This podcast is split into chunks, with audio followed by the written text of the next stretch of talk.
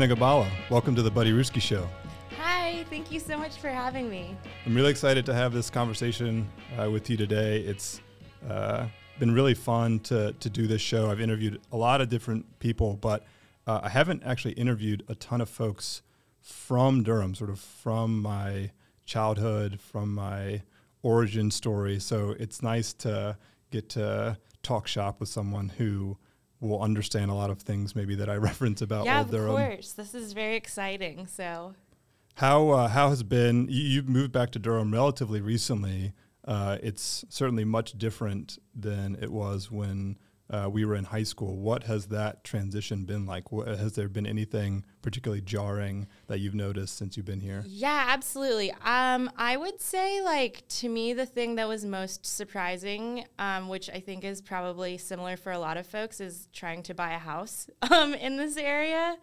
Um, even like from when I moved back in 2015, it just seems like it's changed uh, drastically, and that uh, that like just the housing market uh, was quite a shock to me. Um, but I would say also, uh, like as much as Durham is developing like very quickly, and that like there have been a lot of changes just um, with like new businesses and everything developing. That um, I don't know, like to me, at the heart of it, it seems that like Durham is still very much the same and like the atmosphere, if that makes sense. Like it's still very welcoming, like super diverse, um, just like a fun place to be. And that's been a pleasant surprise that like while a lot of it, the landscape is changing, it seems it's still got a lot of its original character, which has been really fun. Yeah, I totally agree. I think that's right, and I hope that that continues. I think a lot of people are moving here for those values For and sure. things that Durham offers. So um, it's nice to be able to to share that with folks. Um, for for people that don't know, uh, Anna has a brand new business in downtown Durham, a Moonbelly Company. It's a is it a butchery? Is it is it fair to call it a, a butchery? Yeah, you know, I guess that's what would be the best way to describe it. How would you describe Moon Belly Company? So I, it's Moonbelly Meat Company is like um, a sausage and charcuterie company. So at the moment, I'm only doing pork butchery, which is why I'm kind of hesitant to go straight into calling it a butchery. Um, but I'm doing all of the processing and butchering on my own and making um, sausage and different charcuterie projects by hand. And yeah, that's that's pretty much the bulk of it. Um, the main focus is really trying to utilize sustainable farming and as as ethical as possible farming. So the company that I've been purchasing through is called Firsthand Foods, and they're actually based out of Durham as well. It's um, I think two moms are the founders, and their um, their goal was to try to find a way to connect like local humane farmers to retailers and restaurants because they found that that was like a really important value like within their own homes was just trying to supply um, meat for their families and they were finding a disconnect with like wow there's all these farms within north carolina but like how do we get the food to the table? And so um, that's my understanding at least with how they started first hand foods.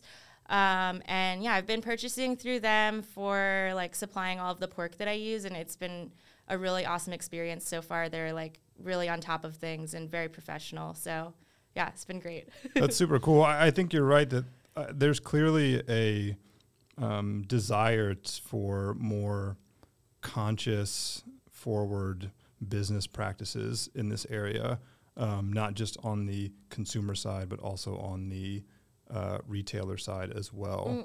Um, and so I think being able to provide that network to make that process seamless um, is something that I imagine businesses would be uh, interested in um, attaching themselves to. yeah for sure Um, yeah, I, I definitely want to hear more about the um, the sausage and charcuterie Mm-hmm. business um, that you've got going on. Um, but really, I'd like to start where I start with a lot of folks uh, at the beginning and hear a little bit Sure. more about uh, what it was like for you growing up in Durham, uh, how you got into food, um, and and what that journey has been like. Sure. Um, so I, it's funny. I like, especially I think because of the way that Durham is growing and that there are so many people that move here from out of town and fall in love and like you know call this their home now that um, I like I wish so badly that I could say like born and raised in Durham because it's almost essentially that. I am adopted um, from South Korea.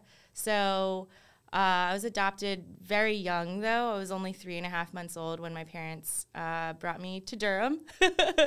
and that's where I spent like the majority of my life. I mean, you know, we went to high school together. Um, and yeah, I don't know. It's just funny because I feel like, especially for people who are like really from here, there's a certain amount of pride that goes along with like, I'm from Durham. Like, there's just a little bit of grit to it that. Um, it's funny seeing the way that things have played out now with the city. Um, How would you describe that that grit? And because I I agree, I think anyone that's from Durham, uh, even before this new renaissance that mm-hmm. happened downtown, people were very prideful of being from Durham, and I know some of it has to do with being in the triangle alongside Chapel Hill and Raleigh, which uh, particularly when we were growing up, were seen as you know more affluent cities maybe yeah absolutely you know. i think that's a big part of it is that like i can remember even like in middle school or especially in high school like traveling for sports or things like that where you meet people from either raleigh or chapel hill and it's always like oh you're from durham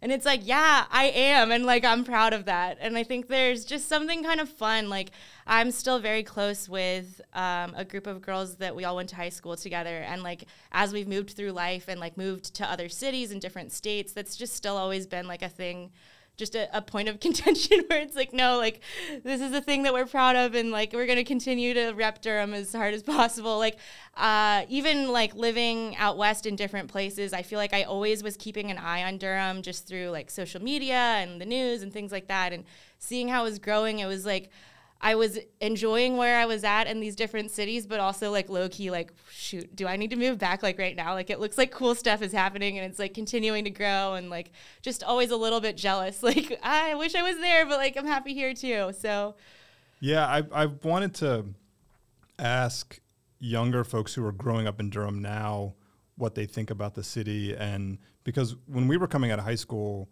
the idea of staying in Durham was almost a non starter. You know, there was no, there wasn't a ton of opportunity here uh, in terms of like business prospects. Mm-hmm. Um, you know, you could if you were working in particular industries, maybe you could get a job out in Research Triangle Park or something, or or work for Duke. Um, but for the most part, once we graduated, people were like, "I'm getting out of here. Yeah. I'm going to college. I'm like moving away. Um, you know, spread my wings." And and so some of that has changed, I'm sure, now that there are more businesses calling this area home or at least building satellite offices here. But was that sort of the calculus for you as well? Like once you graduated, you were like, hey, I got it's as much as I love Durham, it's time to do something different. Yeah, I think so. I mean, I went to um, Johnson and Wales in Charlotte, the culinary school, like right out of high school, and of course, hindsight is twenty twenty, and so now it's like. I don't know. It's weird with culinary school. It's kind of like within the food world, it's a little bit frowned upon, I think, just in that there's a certain I don't know. It's just it's very expensive and like kind of unnecessary. And so I think yeah, for me it was just like I didn't really know what I wanted to do. I knew that I wanted to do something within the realm of food and that seemed like a good way to get out of Durham, um, like like going to a different city and enrolling in school. When was the first time that you thought about food as more than just like oh I have to eat every day you know to have energy to do things. Was were your parents involved in the culinary arts at all? Was there something else that triggered this interest in food? Where did that all start? Um you know it's funny actually because I think for me it's almost like the opposite of that if it makes sense. Like I didn't realize until much later in life that there are people out there that like don't care about food at all. Like that they just that they are eating for sustenance. I think for me growing up um, like as a small kid and then through the rest of my life like both of my parents were very involved with cooking um, and my grandparents also um, so yeah I, i've always gravitated towards food. I can remember like watching food network with my dad growing up and just being like so entertained and uh, like if my parents would go out for a night, um, even at like 12 or 13, I'm like at home, like I'm making the most basic things. But there's just something really cool about like seeing raw materials turn into something else i guess just like the progress of it has is really cool to me and then also just like the comfort and the nostalgia and just like the warmness of eating is like it's just such a satisfying feeling and and now it's even developed into just like cooking for others and and sharing that experience is like one of the greatest joys of my life i think really truly. Yeah there is something about cooking and being able to like cooking for yourself and then eating the food there's a real satisfaction yeah it's so like, gratifying put, you know i put a certain amount of labor into this and now i get to reap the rewards uh, and like you said when you can share with others i, I think that that's um, you know i wasn't familiar with the idea of things like friends giving in high school, mm-hmm. but I know that's a thing that I see a lot more a lot more folks doing now. Um, and, and I, I, love that idea of just like using leveraging food as an opportunity to get together and commune with others, um, and that seems to span across cultures too. Like lots of different places ac- across the world use food yes, in that way. Definitely, I think that's like one of the coolest things about it too is that it's like it's just applies to everyone for the most part. Like most people, everyone needs to eat. Most people enjoy eating things that are good, and so it's just cool to be able to like share across like all different lifestyles and demographics that it's something that people enjoy. What is it about about Johnson and Wales that is looked frowned? Is it just because like you can learn to cook without the need for yeah, a teacher? I think that's what it is. Is like um, just that there's this not like that it's looked down upon, but just that like if you instead just start as like a dishwasher or a prep cook and kind of like work your way up through a restaurant like you can save yourself so much money and like actually get paid to be learning things.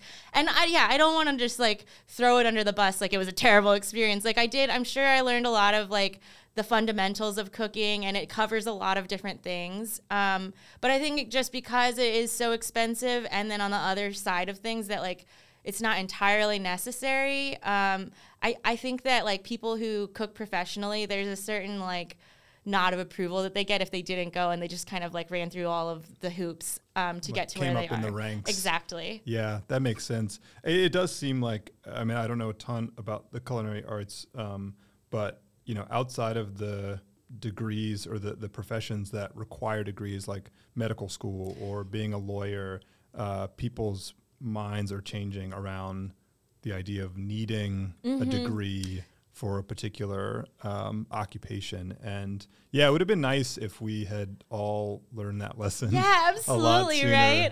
I, I, think about that a lot too because I, I work part time with a, a, group based here in Durham called Code the Dream, and we do workforce development for folks interested in breaking into technology. And a lot of them are immigrants and mm-hmm. uh, refugees, people of color who don't have the uh, opportunities to go to four year college. Mm-hmm, and so for mm-hmm. them to be able to get into an industry, uh, a, a good paying, getting a good paying job in an industry like technology can be difficult, but putting them through these uh, these coding classes mm-hmm. and being able to help them with job placement, they're able to subvert that in some ways. And but yeah, that just wasn't a thing. Sure, I think I think you're right though. It's like definitely something that is changing, or at least the idea of it is kind of starting to change. Because I feel like 10, 15 years ago, like when we were in high school, it was like you didn't really have another option. Like you had to continue education, and it's like well, what if I had just taken a year off and worked? Or like, what if I, I don't know, did like some kind of specialized trade school rather than going into like a typical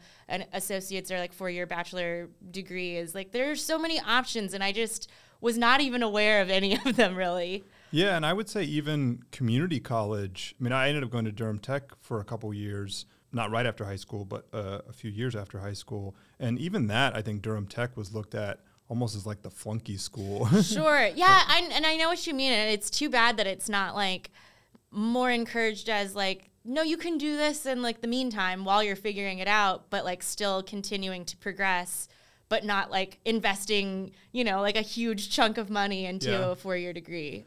Was there something specific during your time at Johnson Wales um, that you feel like you wouldn't have gotten if you hadn't gone to, uh, to um, school there? I guess so, but it's it's not really anything that like I would apply into the real world. Um, which I think kind of ties into like why it's so expensive. Like, especially the one in Charlotte. When I went there back in 2008, 2009, it was a brand new facility. So, like, all of the kitchen equipment was like brand new. Everything you're using was like really, really nice. And they have you teach or learn like all these different courses that some of it is just like I was saying, like very fundamental, like here's the basics to cooking. And some of it was like a garde manger class where you learn how to carve ice with a chainsaw. I was like, wow, this is really cool, but like I'm probably never gonna apply this to anything in my life. Um, so that's like, yeah, just a, a thing that it's like, this was a cool experience, but I'm not really gonna use this later on. Yeah, it's like it, it opens you up to all these different types of opportunities, but maybe not specialized in a way that is more applicable to like an actual uh, career that most people. I mean, maybe somebody is making a career out of carving ice. But yeah, right. It seems to be few and far between. Well, and then it's funny too because once you get into the workforce, like post degree, I think especially like the generational difference with like our parents and us. Like my mom was always like oh well like you should be able to leverage like better pay because of your degree. And i'm like they don't care. Like no one really cares As, within the food industry i think especially it's all about either networking or past experience is like really the thing that matters because um, anyone can pay the money and go to school and then slap on that they like have this two-year degree um, but it takes a lot more to have come up from different restaurants or like worked different positions and that kind of thing um, i think is is the way to go if you're trying to leverage better pay or better hours within restaurants. What were some of your favorite things to cook as a kid? Were, were you what were some of the influences that you were pulling from? Were there particular types of meals that you enjoyed? Were you baking? Was it um, yeah i don't know. Were you were you working with meat a lot as a kid as well? Um definitely working with meat pretty often. So my dad hunted a lot growing up. Well, while I was growing up, um, and I, God, it kind of sounds gross, but like not even just hunting, but sometimes like there's so many deer in Durham, and like if there was a deer that was recently hit on the side of the road and like it was still in pretty good shape, like sometimes we would take that one home as well. Like I have this uh, like very specific memory ingrained in my head of being um, in Cotillion at like fifth or sixth grade and like driving back from like Hope Valley Country Club and I have like my little white gloves on and he's like, "All right, we found a deer. Like I'm going to need you to help me like load this onto the back of the trailer." I'm like, "Oh my god, this is so gross." But it's just too bad. Like I really uh, that was a big part of uh, just like what we would eat growing up just because like there was so much of it and you can make a lot of different things out of it and it's kind of funny that my life has now uh, brought me to butchery because I, at the time, like as a, a young teen, wasn't really paying attention to what my dad was doing at home. And like now I'm really wishing that I had paid more attention or maybe spent more time with him, like while he was processing everything at home. But like at the time was just kind of grossed out by stuff. Um, so it's just funny how things work out that this is now like a profession that I'm seeking out. Yeah, that makes sense. I mean, I, I didn't. Uh, my dad, growing up, uh, cooked a lot for us, and he he's a vegan now, and even back then didn't eat a ton of meat, so I never got that experience either mm-hmm. of like mm-hmm. really digging into like having to. I don't know, like defeather a chicken or like all the things sure. I guess you would get, you know, if you lived on a farm. Uh, uh, but even, I guess, like you said, with the oversized deer population yes. here, it seems like that's a common thing for folks in this area to have is venison, right? Yes. Deer, yeah. Uh, to have that as part of their diet is is it particularly um, how would it compare to like other meat that more people would be familiar um, with? I would say like definitely similar to beef, but a lot leaner. So like with sausage making, um, you really need like a pretty fatty ratio, fat to lean. Um, so like if you ever make a venison sausage, like a lot of times people will supplement pork fat into it. Um, but it, yeah, it's got a similar uh, like texture to beef, but a little bit gamier, and then yeah, just very very lean. Were you working at any of the? Not that there were nearly as many as there are now, but were you working at any of the local restaurants in Durham uh, um, uh, in high school? Yeah. So my dad, after my parents got divorced, my dad, you know, like being a bachelor, was like out on the scene, and so he would spend a lot of time um, over at Parizade. uh, which is they're still open, right? Yeah, they're, I, they're the ones over off of Erwin Yes. Road. Yeah. they're in that little Erwin Square Yeah. area. Um, so like that was kind of going on uh, when I was becoming of age to work and was already sort of thinking that food would be a good path or at least like a way to make some money while I was still in school. Um, so I picked up some shifts there, um, like before graduating. I worked um, the pastry station there for a little while. And then, other than that, I mean, after that, I went to college. And then, when I moved back, like before moving out west, I worked um, for Chirba Chirba for a while. Oh yeah, the food truck. Mhm, yeah, exactly. yeah, cool.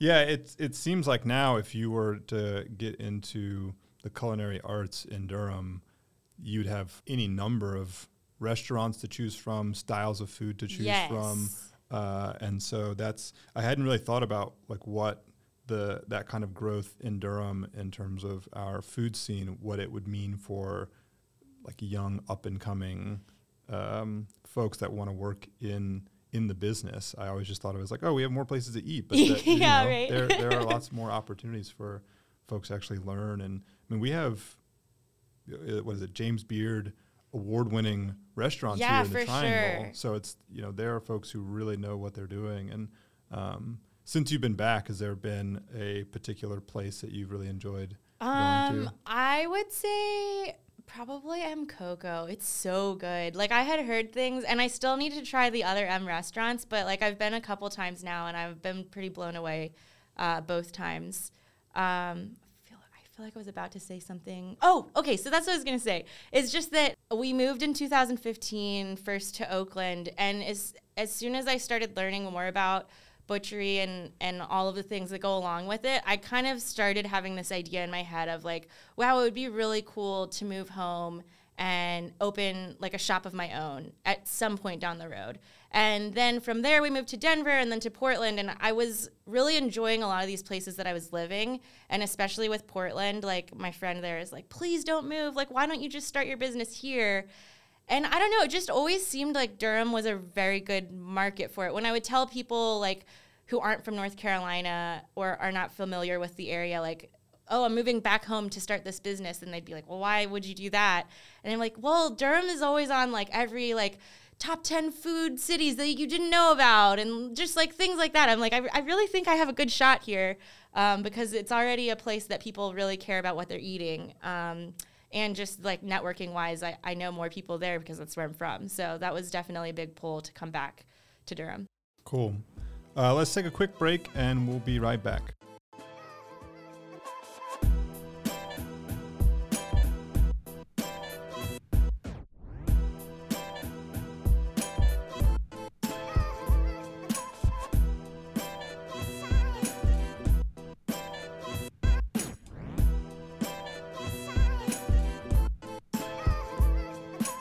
So we started to head this direction in a little bit uh, before we went to break, talking about different businesses in downtown Durham, places you've worked, um, other places that you enjoy going. Uh, but why we're here is to hear more about your business. Uh, and so I'd love for you to talk about how it came together. You s- mentioned that you were interested in starting your own uh, food operation for some time now, but what was it that finally tipped you over into actually putting the business plan together, coming up with the, you know, the name and the logo, just like all that stuff that um, people often like don't even think about when they're starting a business, uh, but but have to get done to to get the thing rolling. Um, so if you could, yeah, share a little bit more about that sure. journey. Um, so I hope this doesn't sound bad, but I think a big part of it was just working in the food industry. I think for anyone who's done it knows that in some ways it's a lot of work for maybe at least monetarily, not like a huge reward. Like you really have to enjoy what you're doing, and and I do. Um, but just finding that like working for different people over the years, and as I was getting older, it kind of got to a point where it was like, this is very labor intensive work, and while I am enjoying it, I just feel like if I'm really gonna stick with this as like a career path, then I want to be owning my own business. Um, so that was always something I had kind of thought about, and then also along those lines, just that um, like working in restaurant kitchens, like on the line, it can be really, really fun if everything's going well, even when you're super weeded. It's just like there's you're like on a high when things are going well and everything's like running out and like going the way that it should it's great but when it's not great it's like the exact opposite and like extremely stressful everyone's yelling at you and you're like really sweaty and it's just a lot so, So it is exactly like what Gordon Ramsay makes it look like on TV, is what you're saying. yeah. Um, so I think even before I moved away from Durham, I was at least interested in like how can I stay within the food industry because this is something that I'm passionate about, but maybe not be like a line cook or a sous chef or something that's gonna be like restaurant hours and and just that atmosphere. Um, What was the hardest part about that? Like, what are the? You don't have to tell any war stories if you don't want, but was there, you know, working, I guess back of house, you would call Mm-hmm. it. Um, what you mentioned the being on a high when things are good and it being a disaster when things are bad. But there is there a particular part of that experience that like really weighs on you to the point where you're like, yeah, I, I gotta, I gotta get out Um, of this. I think just like the stress of it, and then that it's also very physically exhausting. That like, if you're going through all of that work and you're not having a good time, that it's like this is maybe not for me. Um, and the late hours too. yeah, there's just a lot of factors, like the hours for sure, because it, it changes like what you're able to do, um, like socially and just like in life. If if I don't know, with like most Monday through Friday jobs, you have a very set schedule. You can plan things ahead of time, but a lot of times with kitchen work, it's like the sous chef is making the schedule like week by week. So if you're like, oh, am I gonna be free that like Sunday four weeks from now? Like I have actually no idea. Um, like scheduling was always really stressful to me, and yeah, just just the hours and like um, yeah, that it's it's very hard work and um, it's not a great feeling when things are not going well because people get mad and then you just sort of take it out on yourself. Um, so yeah, I think before I even moved, just the idea of like how can I stay within this food industry but sort of pivot what I'm doing.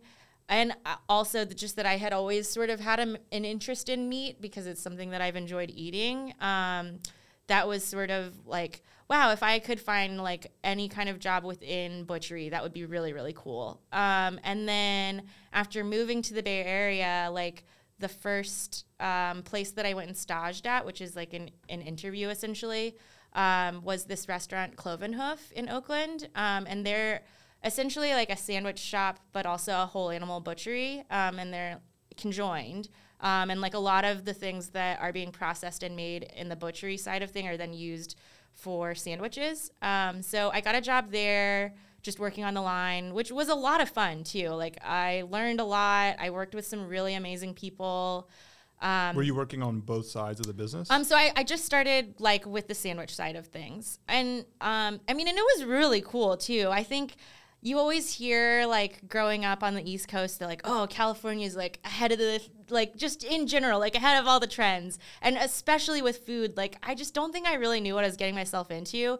But as soon as I got there, it was like every like cook that I met and just people that I was working with, it was like, psh, like, wow, I've never thought to do that, or just like all these crazy things, like learning constantly and feeling like you're just a sponge, like trying to absorb everything. And I going into that job knew like, hey, maybe this could be. They even put it in the ad, like potential butcher shifts, like if you're interested. Um, which at the time too, like I had no knowledge of anything. And I think that's what's so interesting about butchery is like I I feel even kind of weird after like the 6 or 7 years that I've been doing this like calling myself a butcher because I'm very familiar with pork butchery and like could totally do like a full lamb and chicken obviously as well, but with beef like steers are so large that even though every animal is the same, like you're to have all of the same muscles because beef is so large, there's like the muscles are humongous. So like seaming all of those out, you just have many more options for different cuts of meat, if that makes sense. Totally. Like something that like a whole pork shoulder you may keep whole and like bone out and make into a roast or just take like one part of that and use it for something else. But with beef, like that piece of chuck is massive and there's like many different steaks just within that one primal or subprimal. um, I guess back to the job, it was like, oh, um, you know, if you ever want to like learn anything, you, you're welcome to come in on a day off. Um, so I did that for about mm, six months, probably every day off or so. Like once a week, I would go over and hang out in the butcher shop for a few hours, and they would like show me how to break pigs down or show me how to make sausage, just like little things like that, like learning how to bone out um, certain things. There's just a big learning curve there because I think um, probably a lot of people who work in the food industry feel the same way. At least this is how it was for me. Like at the time when I started that job, I had been working in restaurants for almost 10 years, but just had very little knowledge about like a ribeye, for example, is like maybe the most popular cut of beef. And like, if you had asked me then, like, f- point out like where this is on the cow, I honestly would have no idea. Yeah. Um, and I and I think that's just a common sentiment that like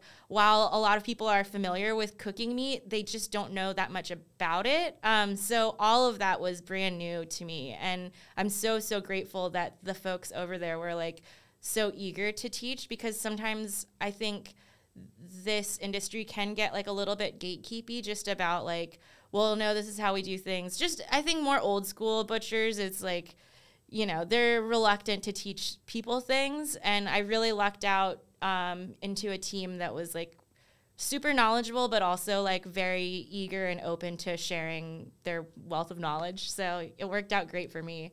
Is your experience there? Uh, you started describing the not necessarily difficulties, but the maybe over, like how beef can be overwhelming compared to other types of meat. Is that one of the things that steered you away from doing beef uh, now with Moonbelly?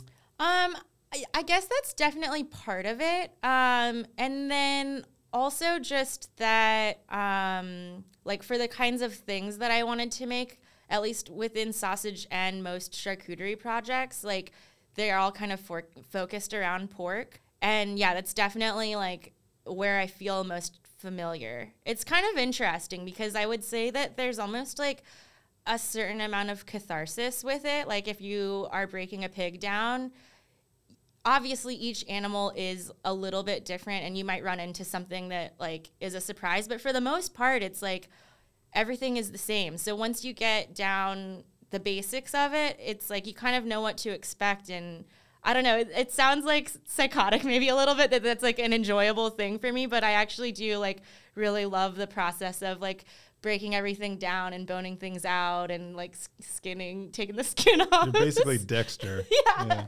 yeah. Uh, was there because um, at uh, you said Clove & Hoof? Mm-hmm. Is that the name? Yeah, correct. And was there, you know, leading up to that, you'd worked some in the industry. Uh, was there a particular thing that you gleaned from that experience uh, that was either something you didn't know already, um, and like, was it that experience working with them that pushed you into thinking about business ownership, or was there were there many things uh, in between that? Um, I think that that was probably like the start of the push, if that makes sense. Just in that I knew um, like I said, just kind of going into it, it was like, oh, well, it'd be great to like learn enough that this is something that I could like turn into a career. Um, but just with how welcoming everybody was and like the people that I got to work with there too, like I don't mean it to sound like pretentious at all, but like they were pros for sure. Um, so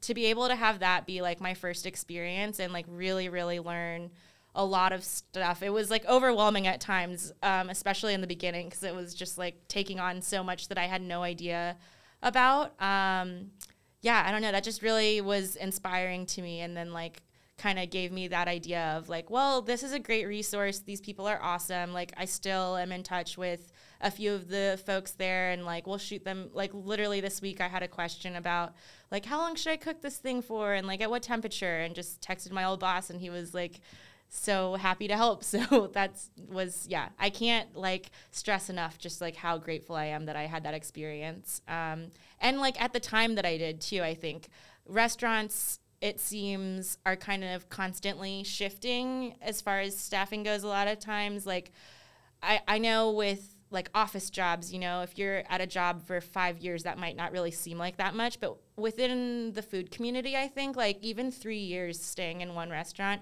especially in the Bay Area where it is so competitive and like there's so much going on that a lot of times people will just work somewhere for like six months, learn, and then peace out. Um, so to really be able to spend a good amount of time there and um, yeah, just learn and then continue to get comfortable with that situation um, was a great experience. And also, like, that was um, aside from working on the Chirba truck, it was really my first experience with doing any kind of front of house work where just that you're interacting, you know, you're working a butcher shop, the counter. So you're having to like try and sell stuff to people. And um, I think I kind of touched on it earlier, but just that it is such a foreign thing, like even to people who work in food, but then as a consumer too, like I think that oftentimes people get very intimidated because beyond like a pork tenderloin or a pork chop it's like i don't know what any of this is and um, yeah i don't know just like trying to learn to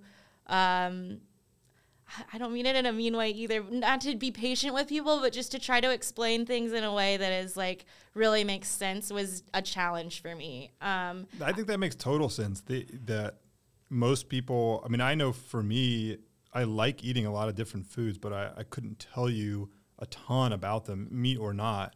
Uh, and so I, I, think that there is a, hopefully there is a curiosity there from the consumer, um, and they're willing to come and ask questions. And then to your point, you probably do have to be somewhat patient because as you get involved in the business and become more knowledgeable, it, it's so secondhand that you forget, like, oh yeah, these people don't have the, you know, depth of knowledge that I have about these different pieces of meat and how they work and what to put them in, like how to cook them, all that kind of stuff. So, um, yeah, you're both a, um, you know, you're you're a butcher, but you're also a, a teacher in a lot of ways in mm-hmm. that moment.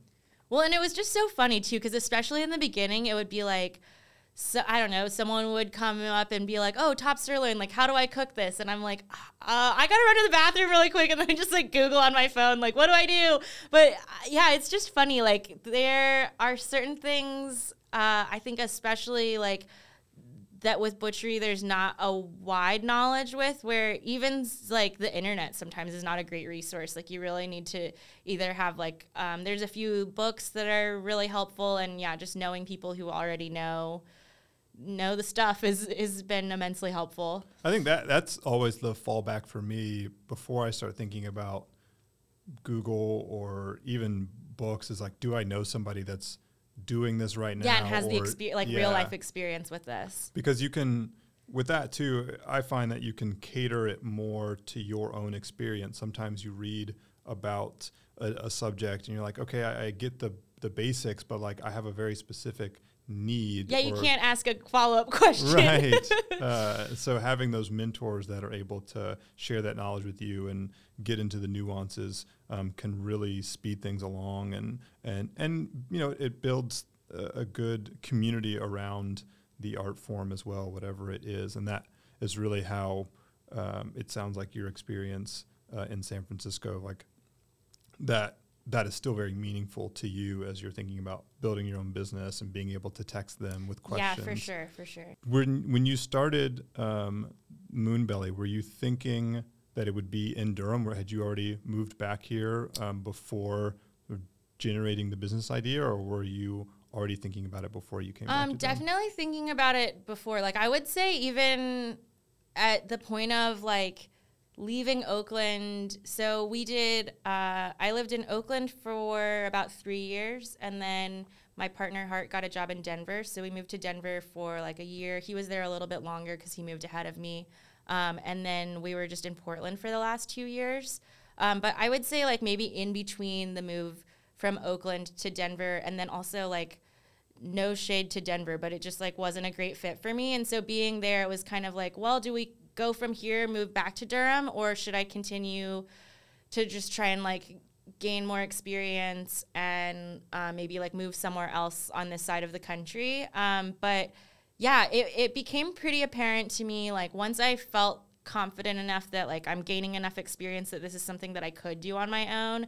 I always had Durham as like the location that I wanted to do it in. Um, because of like I said, like just that the food scene is um, so robust, and then also like the friends and family networking and connections there. It just seemed like it made the most sense, and also like it's funny to say now, but um, the affordability of of cost of living seemed like okay, well maybe that's the ticket is to move back to Durham. Yeah, it, it is. I mean, while things are rapidly changing here all the time, it is still more affordable than a lot of the major cities across the country. So I guess you know we can't take that for granted mm too much. Although yeah. you know who knows how long that will yeah, that will actually last. Uh, what's been the most uh, enjoyable thing about starting your own business? Because there are so many things that go into it, and obviously can be really stressful. Uh, because you are on your own and there are all these boxes you have to check.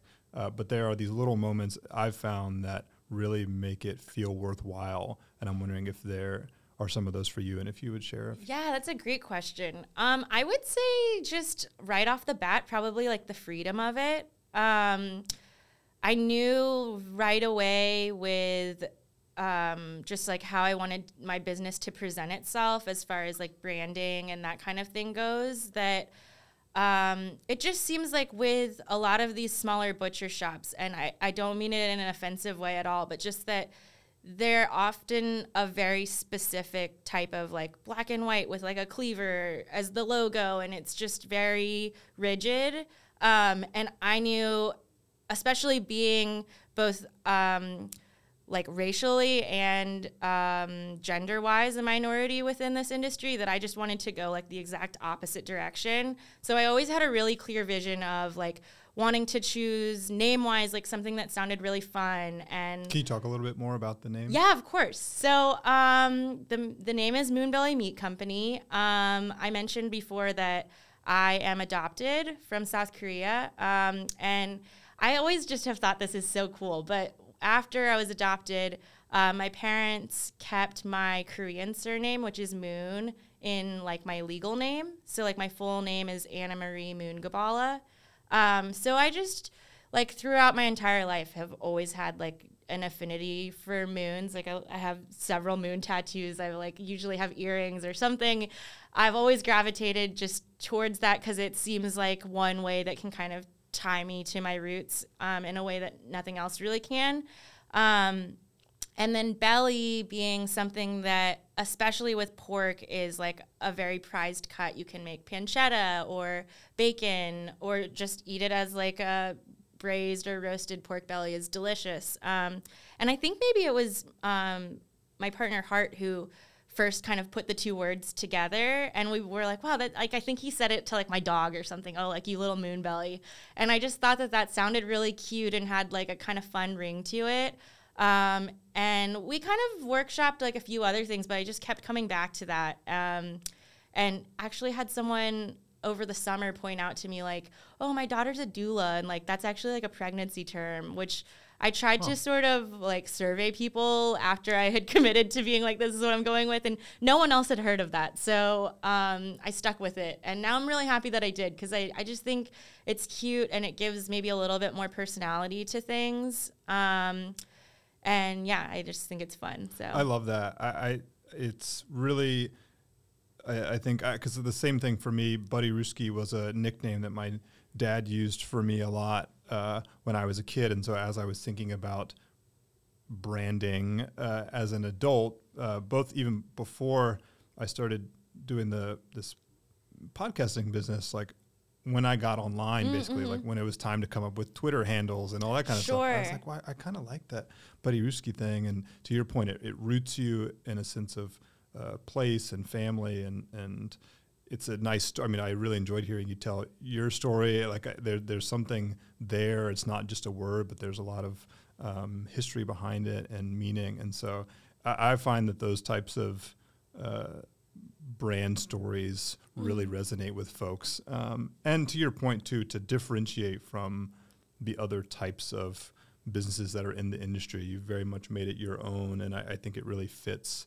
the your personality and just like the thing that you're bringing to the industry. So that's really cool. Yeah, awesome. Thank you so much. Yeah, I mean, I even aside from the name, I just knew like right from the start like I really want this to be as welcoming as possible because, kind of like what I was saying before, I just feel like there's a certain amount of like condescension sometimes because this whole industry is so foreign to people as a consumer where you can go into a place and like immediately feel very intimidated or like just feel silly for asking certain questions. And like I just my whole goal with this entire business is to just do like the opposite of that and try and make it as inclusive as a space as possible and just like fun and um, the graphic designer that helped me with my branding is actually Hart's brother. Um, so it was nice because he made things very communicative. But very from the very beginning, I was like, I just want to use like fun, like retro font, like a lot of bright colors, and just make it like really, really cute. And yeah,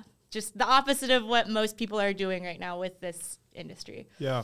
What is your process like uh, day to day? You mentioned that you're sharing kitchen space right now. Mm-hmm. Um, you do some delivery as well yes. um, of the meat. So, what is that like from sort of start to finish? How would folks engage with your business? Sure. So, rather than just like jumping straight into trying to secure a storefront, I thought that maybe the better option would be um, just renting commissary space, which I was kind of familiar with um, just having worked on a food truck before because Chirba um, also rented commissary space. And then actually the last job that I had in Portland, um, just based on like their business model, a lot of the production, which is what I was doing, happened offsite at a different commissary um, facility.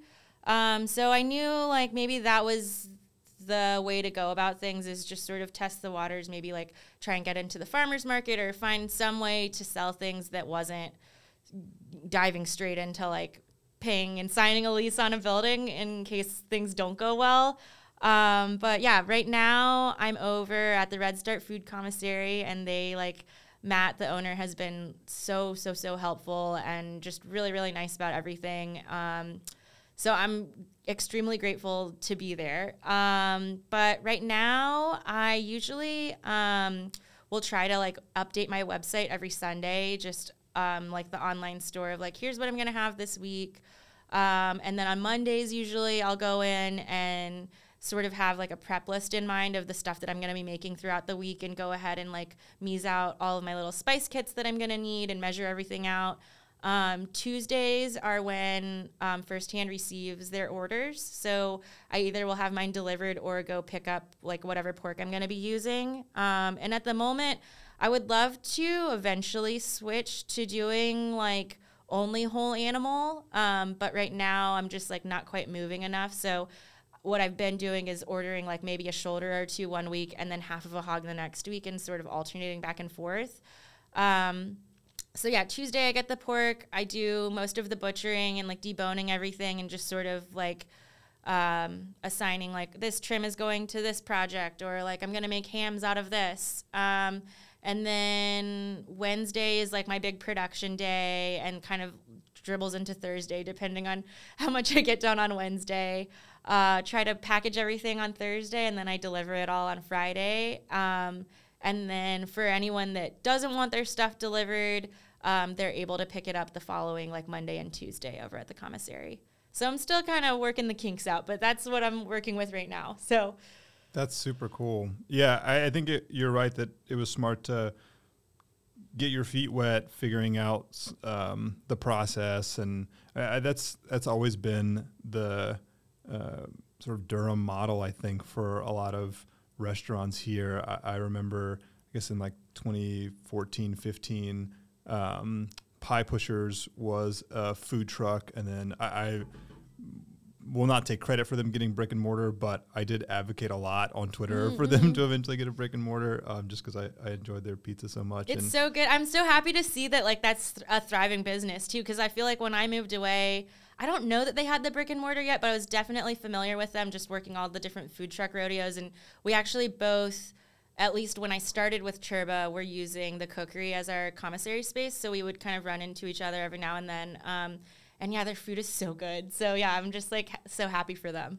Yeah, and th- there are a bunch of other spots too. Um, Boricua Soul, uh, I've worked there uh, on and off for a few years. They were a food truck. I guess they still have the truck, but um, have a brick and mortar mm-hmm. space now. Um, so that model seems to work. And it also reminds me like how invested Durham gets in its restaurants or just in its businesses in general. Like to see people make that climb from you know small food truck or sort of independent business into brick and mortar into like having you know storefronts and employees like all that kind of stuff uh, is is really cool and and I hope that that continues to be a sustainable model for folks that Yes. it doesn't get so uh, expensive here that people can't sort of graduate um, through those different levels of business.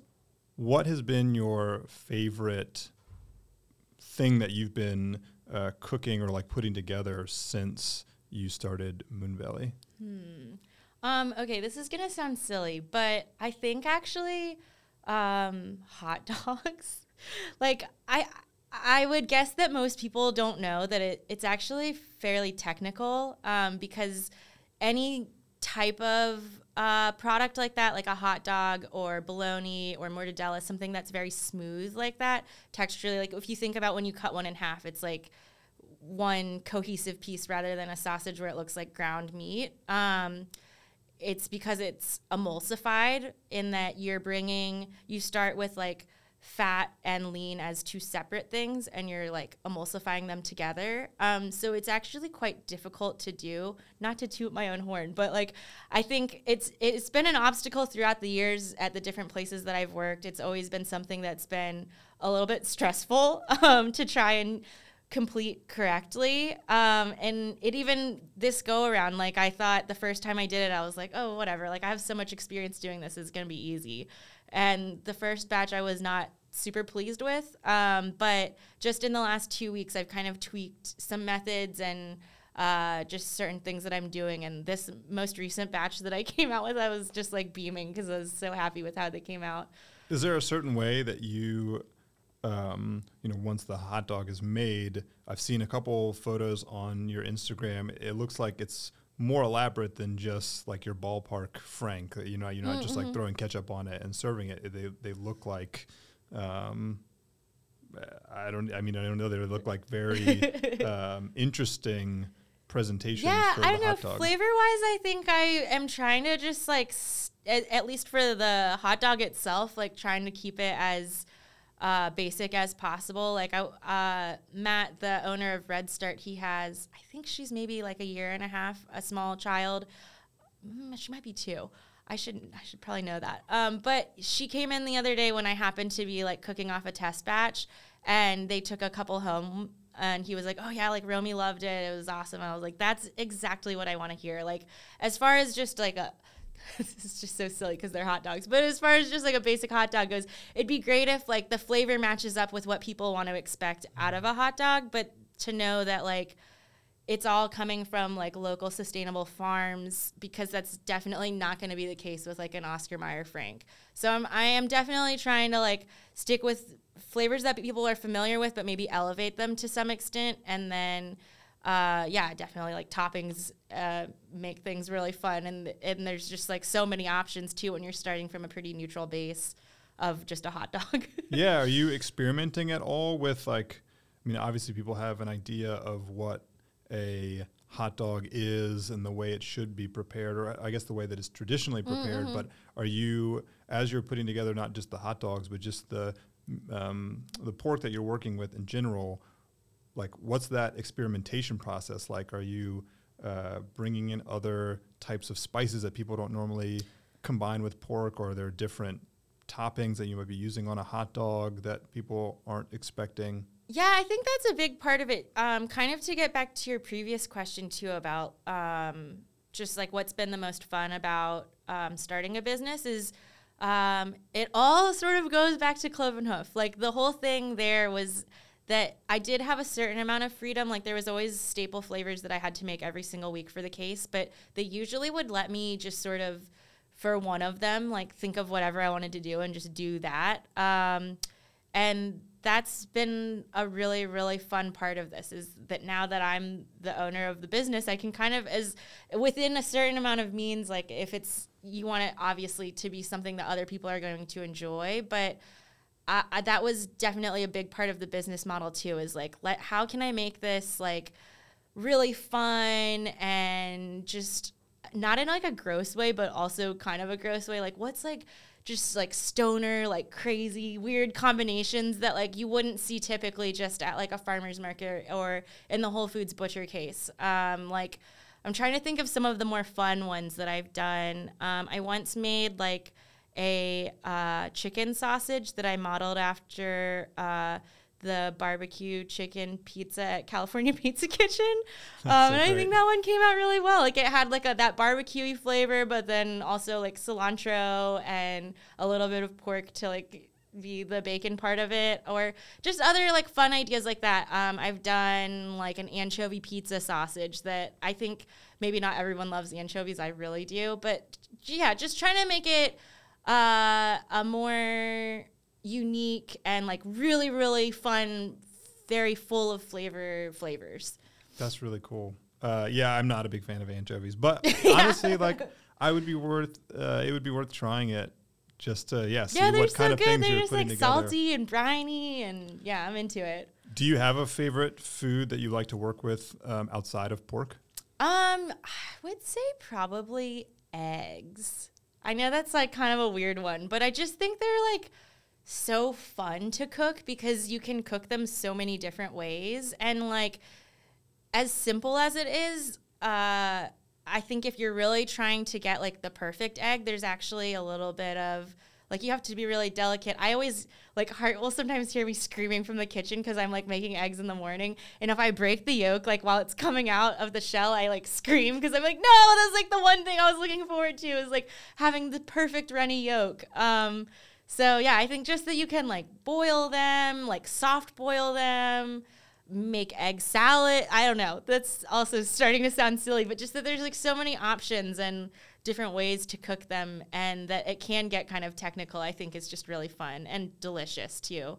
Yeah, I think eggs, I mean, I learned to cook eggs from a pretty early age and I feel like they're a good like starter food. Yeah, absolutely. If you're trying to learn how to cook. Yes. Yeah, because they can be very basic, and then you can also like get kind of weird with it and make it like a whole different experience. So yeah, that's always been really fun to me. Yeah, they they blend well with other things. Like you can make, um, I mean, I guess folks put eggs in you know ramen dishes. Mm-hmm. They, you know you can make breakfast burritos with eggs. You can do all kinds of different things. Um, so yeah, it is another food that's like really. Um, it sounds like similar to pork that you can um, like mix and match and, mm-hmm. and, sort of use it as this base to combine with a lot of different things, which is really neat.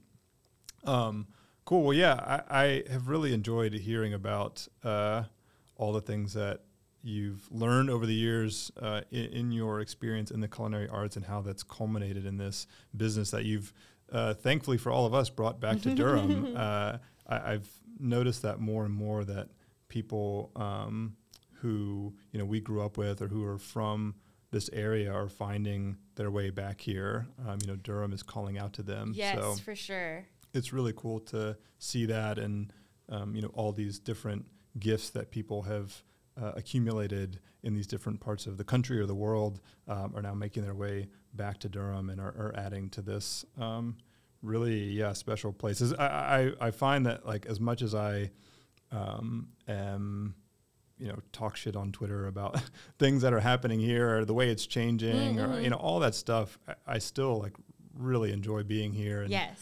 enjoy seeing other people appreciate what's going on here. So um, yeah, maybe to close, eh, we talked about it a little bit at the beginning, but just um, what do you look forward to uh, now being back in Durham, both just sort of as an individual, but also as a business owner? Um, I think the biggest thing is just um, as much as we've moved around these last few years, I always was trying to keep in mind like really r- focusing on getting more experience and like trying to learn all these different techniques from all the like the I worked at three different places in Denver that were all very different and like really tried to absorb as much information there and then also with the job that I had in Portland and and of course in Oakland as well. But uh, just very much like I had always been really looking forward to like wow that's like a cool thing I didn't think about before and like I don't think anyone in Durham is really doing that yet um, so yeah, just like trying to share all of these experiences that I've had and and try to supply like really delicious things to people is like very much something that I'm looking forward to doing. And I hope that people are open to supporting my business. One thing that I am a little bit um, not upset about, but just reluctant towards is that I know that what I'm selling is is pretty expensive, um, and I just would love for people to have an understanding of like what's behind that. Just that um, I think there is a little bit of a disconnect there where when people are so used to only buying like commercially processed and industrialized meat that you're getting a very different product. And so, of course, it's going to be much less expensive, but the quality, like, not to be like on a soapbox about things either, but I just think this is your platform. you should, yeah, speak your mind because um, I, I agree. Just when it comes, to, I don't know, like, like I was saying about like trying to make this as inclusive as possible. I think trying to show people that like you can still eat meat and be at least consciously ethical about what you're doing. And maybe that means like not eating meat with every single meal, but spending the money and the time and putting in the research to doing something that is hopefully a little bit more sustainable or that um, is just a better product and like really um, prioritizing that over like this is cheaper and so I'm going to spend money on that um, is is a big obstacle with this business. I feel like.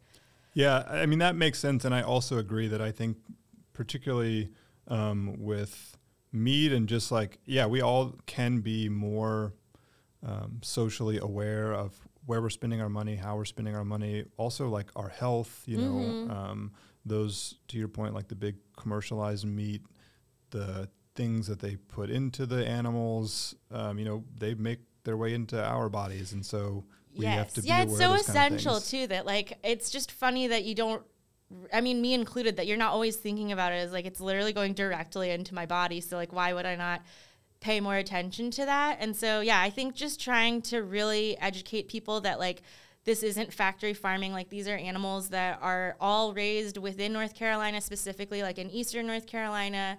With the pork, I know, like, it's all pasture raised. Like, they're just out, as far as I know, like, from the research that I've been doing and like through Firsthand that these animals are like free to roam and range and um, yeah, it's just it's amazing. Like the quality is so much better. You can just it's like visible in a, in a raw cut of just like a pork chop that it's like wow that like looks better. Um, so yeah, I think everyone always is like oh you must eat so much meat. And I mean aside from like the stuff that I'm making that I have to try, like I really uh, I would say actually the more that I've learned about the meat industry and the longer that I've been doing this, I actually eat less meat than I used Um, I'm eating like more of a variety of things and like trying to utilize different cuts that maybe I wasn't before now that I'm aware of them. Um, and that's like really a big key behind trying to keep things sustainable too is like not just going straight for the fillet or the ribeye and like, oh, what's this hanger steak? Like that sounds interesting. Or just like, just trying to learn more about there's just so much to know. So Yeah, I agree. And, and I hope folks will um, consider that and continue to support your business and um, yeah understand that you know you get what you pay for and even if the price tag is slightly higher you know in the in the long run it will be more than worth it so um, this has been a wonderful conversation. Thank you so much for for being on the show. Uh, I really enjoyed getting to catch up because we we honestly haven't even really seen each other. I guess since you moved out west. Yeah, um, or I mean, sometimes we would like run into each other like when I was home for stuff, but COVID kind of like I just didn't come home for like two years, yeah. so uh, that was yeah, yeah, this has been great. Thank you so, so, so much. I really, really appreciate it. Where can people find you uh, online? And then also, it sounds like you're at the farmers market some. Where, where can people engage with your business? Um, so I'm actually not at the farmers market yet, um, but um, probably most active on Instagram. Um, so the Instagram handle is just at Moonbelly Meat Co. And then the website where you can do all of the ordering or just check in. I try to update it like pretty frequently.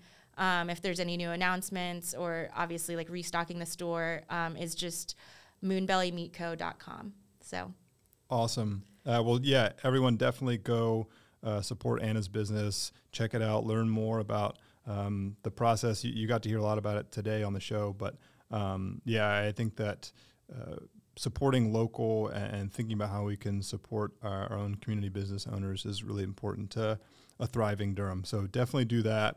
Uh, it's been a pleasure to be back uh, at the microphone. This has been the Buddy Ruski Show. Uh, excited to have more of these uh, coming up for you. You can always find me at Buddy Ruski basically everywhere uh, website, Twitter, Instagram, uh, LinkedIn, I guess, as well. I'm, I do not really do much on the LinkedIn page for Buddy Ruski, but um, yeah, thank you all for listening. Uh, and we look forward to talking to you next time. Take care.